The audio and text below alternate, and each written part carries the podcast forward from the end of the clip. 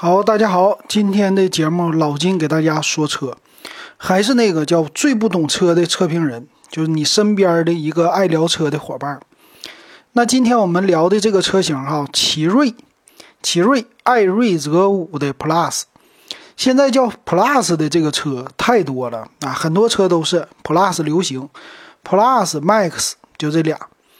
那这个为什么说奇瑞呢？我最近发现不是有媒体嘛，就是不待见奇瑞，哎，就是媒体也不愿意说这奇瑞这车没啥可说的，对吧？我就感觉嗯，有那么一点儿，我觉得不舒服，我得说一说。为啥我要说呢？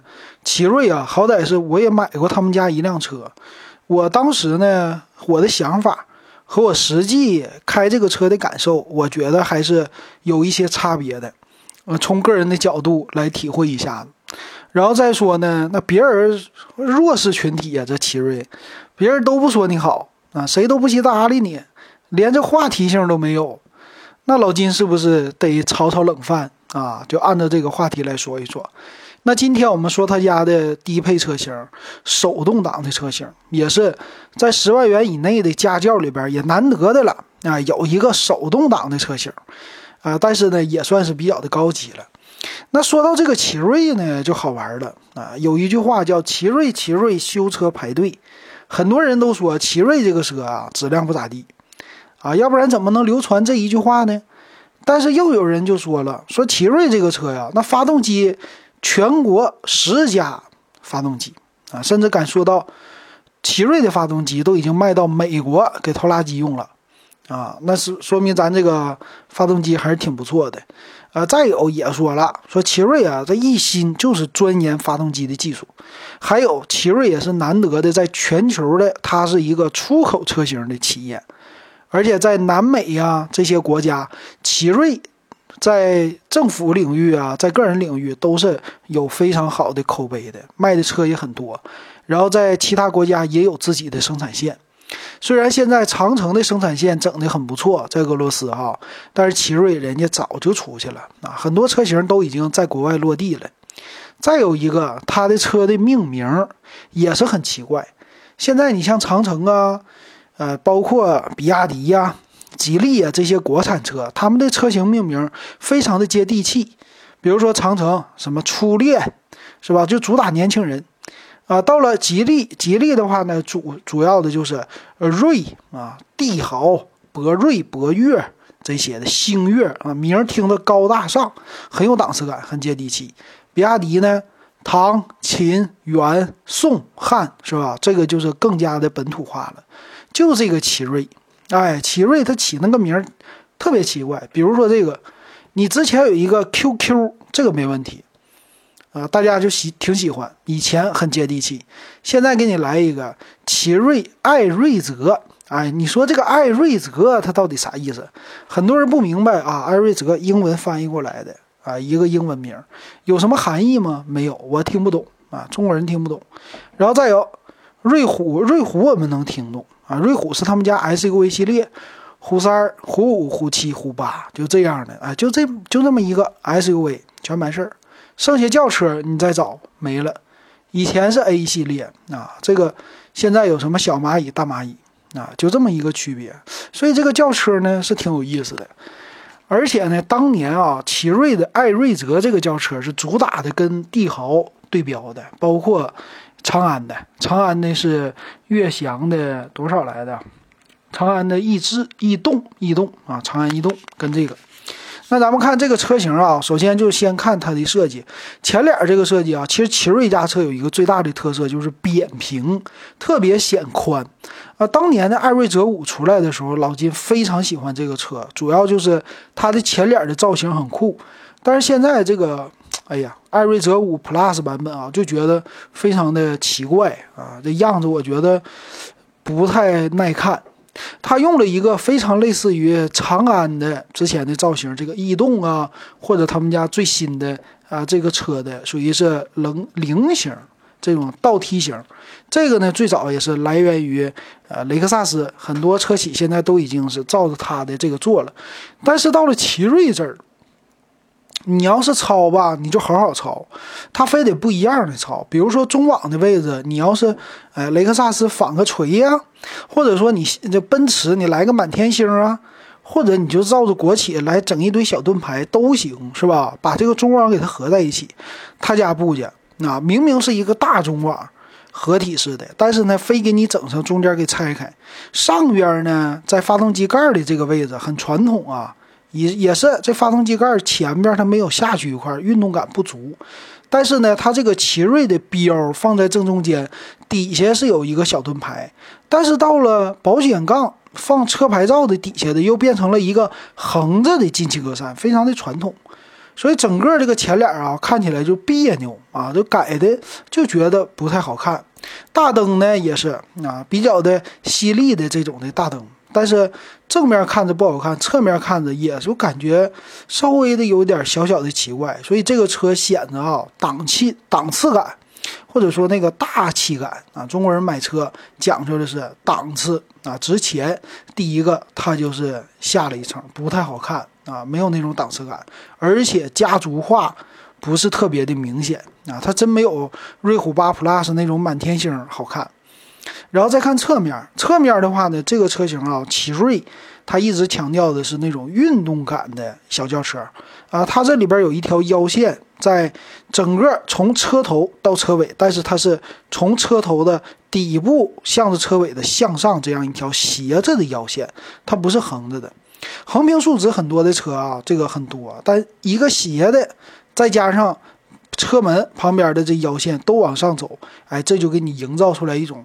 动感的、动态的这样的感觉，那并且能看到这上边的这条腰线呢，还是在整个的两边的扶手啊，这个打开车门的把手上，整个都在这儿，所以运动感很好。那也能看到啊，它是从前到后这个 B 柱、C 柱这个位置往后小小的一个溜背，然后在后边。后边咱们说后尾箱的部分有一个小小的小翘起啊，这个整个的造型都是运动的感觉。那这个尾部呢，你说好看不好看啊？Plus 我觉得真没有以前的瑞虎啊，不是艾瑞泽五好看啊。艾瑞泽五这个造的造型还是挺不错的，但是到 Plus 吧，它非得给你来一个贯穿式的这种的类似的尾灯，然后这个尾部的处理呢，也是有那么一点四不像啊，就和。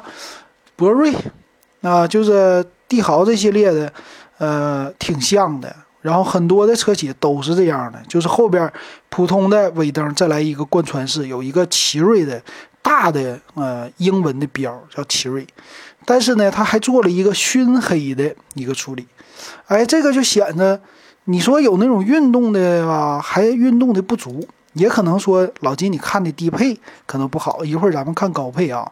所以我觉得外观呢，就看第一眼这个车真是不值钱啊，不好看。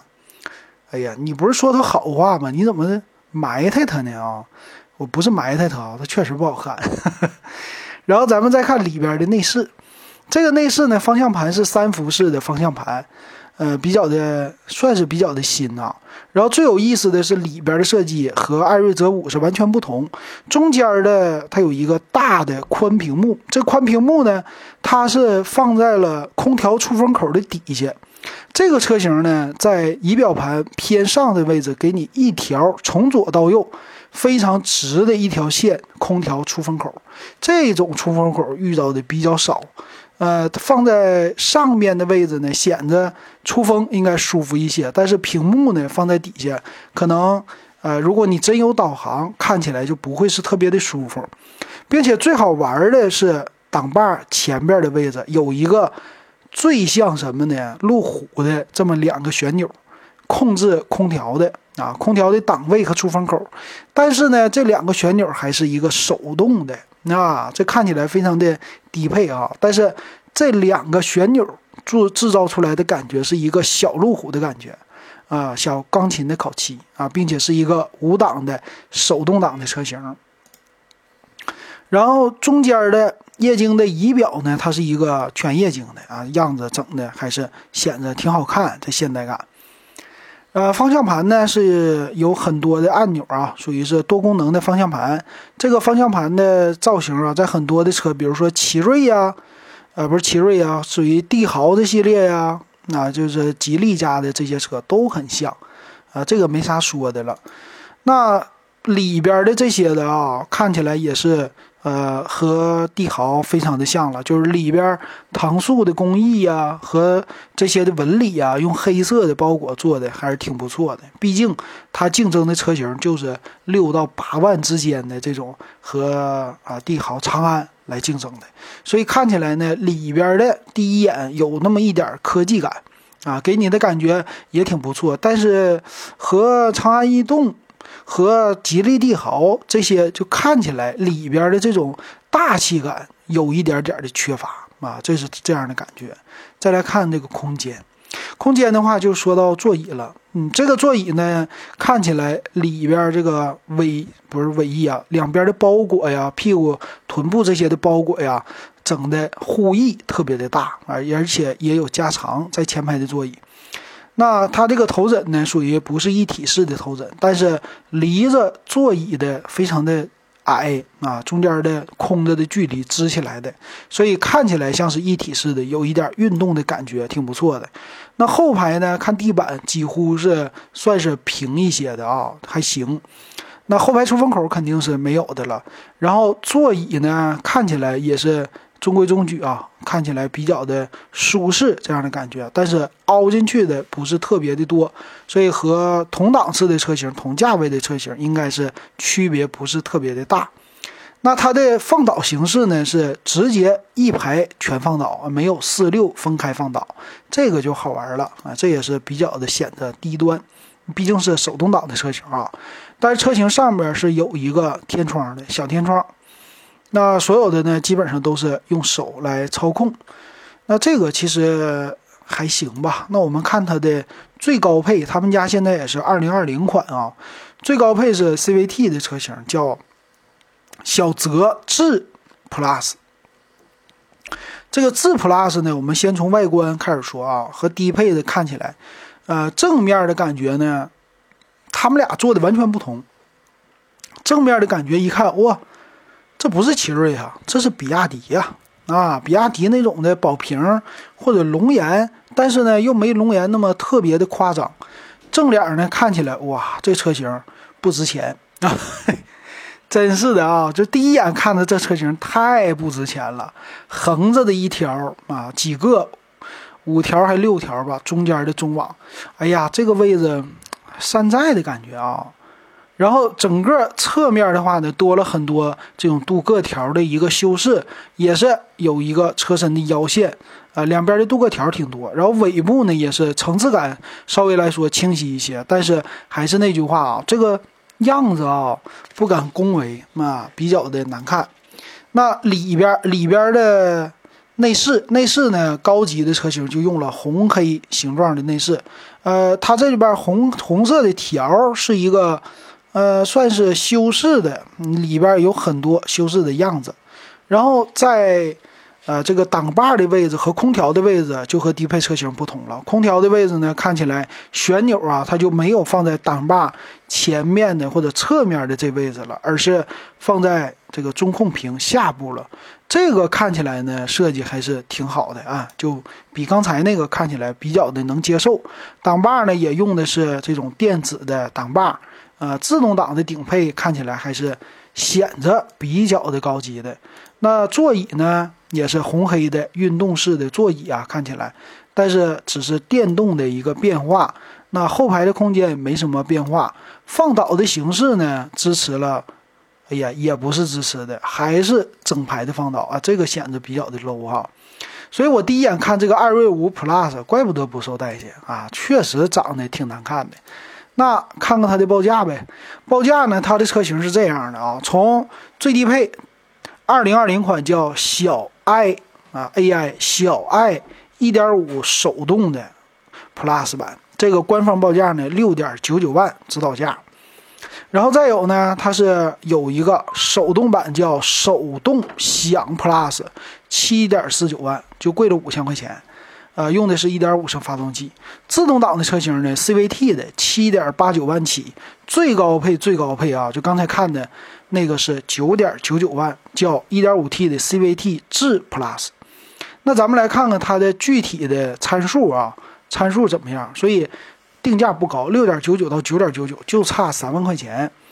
那咱们先看吧，用的发动机，发动机呢是一点五升的发动机啊，四缸的。然后全系呢看起来有两款，一个是一点五升自然进气，一个是一点五 T 的啊，属于是涡轮增压的发动机。然后整个的车呀，它是四米六八的长度，一米八二的宽度，一米四九的高度和两米六七的轴距。那无论是什么带 T 还是不带 T 的车型，它的整个车身尺寸都是相同的，没有什么区别。那再有就是发动机不同了啊，它这个油箱啊，说是四十八升，也不是特别大的一个油箱。呃，整个的质量是一点二八吨，最高的也是一点三吨多一些啊。整个这样子和帝豪啊、逸动啊是一样的，没区别啊。整个的重量。然后再看它的发动机，一点五升自然进气四缸的发动机是最大一百一十六马力，八十五千瓦，这并不是太高啊。再有扭矩一百四十三牛米。那一点五 T 的涡轮增压发动机呢就高了，马力增加到了一百五十六，多了四十匹的马力，千瓦呢也是功率一百一十五千瓦，多了三十千瓦。还有就是扭矩二百三十牛米了啊，用的都是九十二号的汽油。铝的缸盖还有缸体是铁的啊，这个非常传统。那变速箱，变速箱是五档的手动变速箱和 CVT 九速，那就模拟九速的 CVT 的变速箱。CVT 呢，从七万三千四开始，呃，官方报价是多少？七万七万多，七万四吧，七万八千九啊，官方报价七万八千九开始，到九万九千九的都是。哎，这个自动挡的，所以主推的还是自动挡，手动挡的车确实不是特别的多哈。然后我们再接着往下看，啊，它这个是前面麦弗逊独立悬挂，后边是重臂扭力梁是非独立的悬挂，重臂扭转梁。呃，后边 1.5T 的车型也是，但是呢，助力方式手动挡是机械液压助力，自动挡呢是电子助力，承载式的车身，前后都是盘式的刹车。带普通版的是手刹，然后高配的 CVT 的是电子手刹。那轮胎呢是二零五五五十六寸低配的车型，呃，高配的车型呢，我看一下，也就是轮毂增大，最顶配是十七寸，但是都是二零五五五和二零五五零，整个的轮胎还行啊，不是特别的窄。然后再说主动安全，ABS、EBD 啊、ESP 车身稳定系统这些都有。再高级的最顶配才有 L2 级的一个驾驶，嗯，不是特别的多。所以整个的被动安全都是一样的，没区别。再有啊，主动安全没区别，被动安全呢就是安全气囊了啊，主副驾驶的安全气囊到了七万八千多，也就是八万以上的车型才多了一个前排的侧气囊。顶配的车型也就多了一个侧气帘，所以，呃，这个主动、被动安全方面都不是特别的明显啊，尤其被动的给的，呃，气囊不是特别的多。那全系标配的就是后边的雷达都有，倒车影像也都有，定速巡航手动挡的车型也都给你了。高配的车型呢，有三百六十度全景影像，呃，前面的雷达都没有。然后再看它的上坡辅助是全系标配，天窗呢最低配的车型是没有天窗，那中间的是有单天窗，最顶配的也是单天窗，这个没啥意思啊。然后真皮的方向盘支持上下的调节，多功能的方向盘，剩下的高级的功能也是顶配车型也没有。然后低配的是单色的行车电脑。剩下的都是彩色的行车电脑，是属于液晶的，液晶尺寸达到十点二五英寸啊，这也是很多小白喜欢的啊，就是有液晶啊，这车就显得高级。再有发动机电子防盗啊，车内中控锁呀，无钥匙进入、无钥匙启动，这都是全系标配。因为你这个相同的六万多块钱的车，大家都有了。座椅呢是仿皮的座椅，也没有真皮的座椅。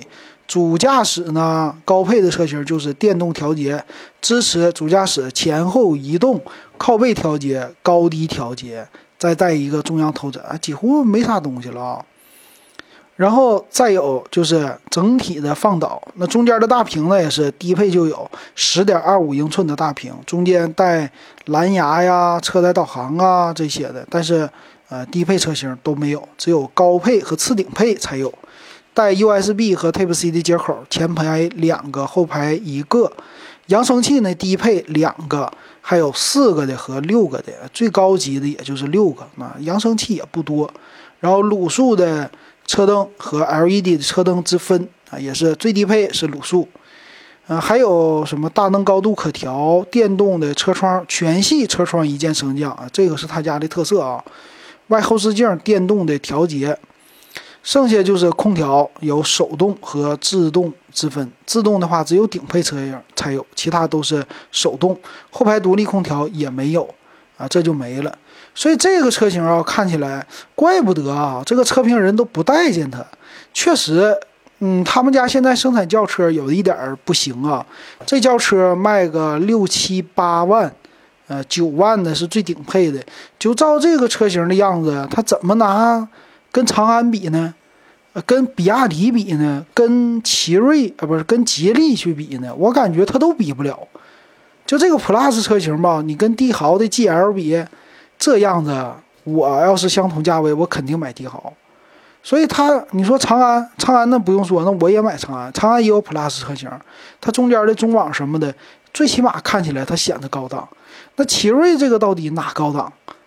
这个奇瑞还真没有什么太高档的。你说你要拿它当一个出租车，哎，那行，没事儿，咱就是能看能用就行。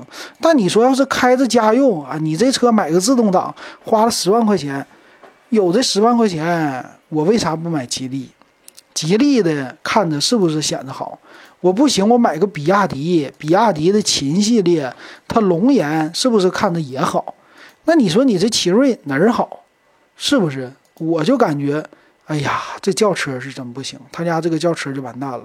包括最近的一件事儿，就是五菱宏光迷你 EV，那他们家最新的奇瑞 QQ 冰淇淋竟然是超宏光。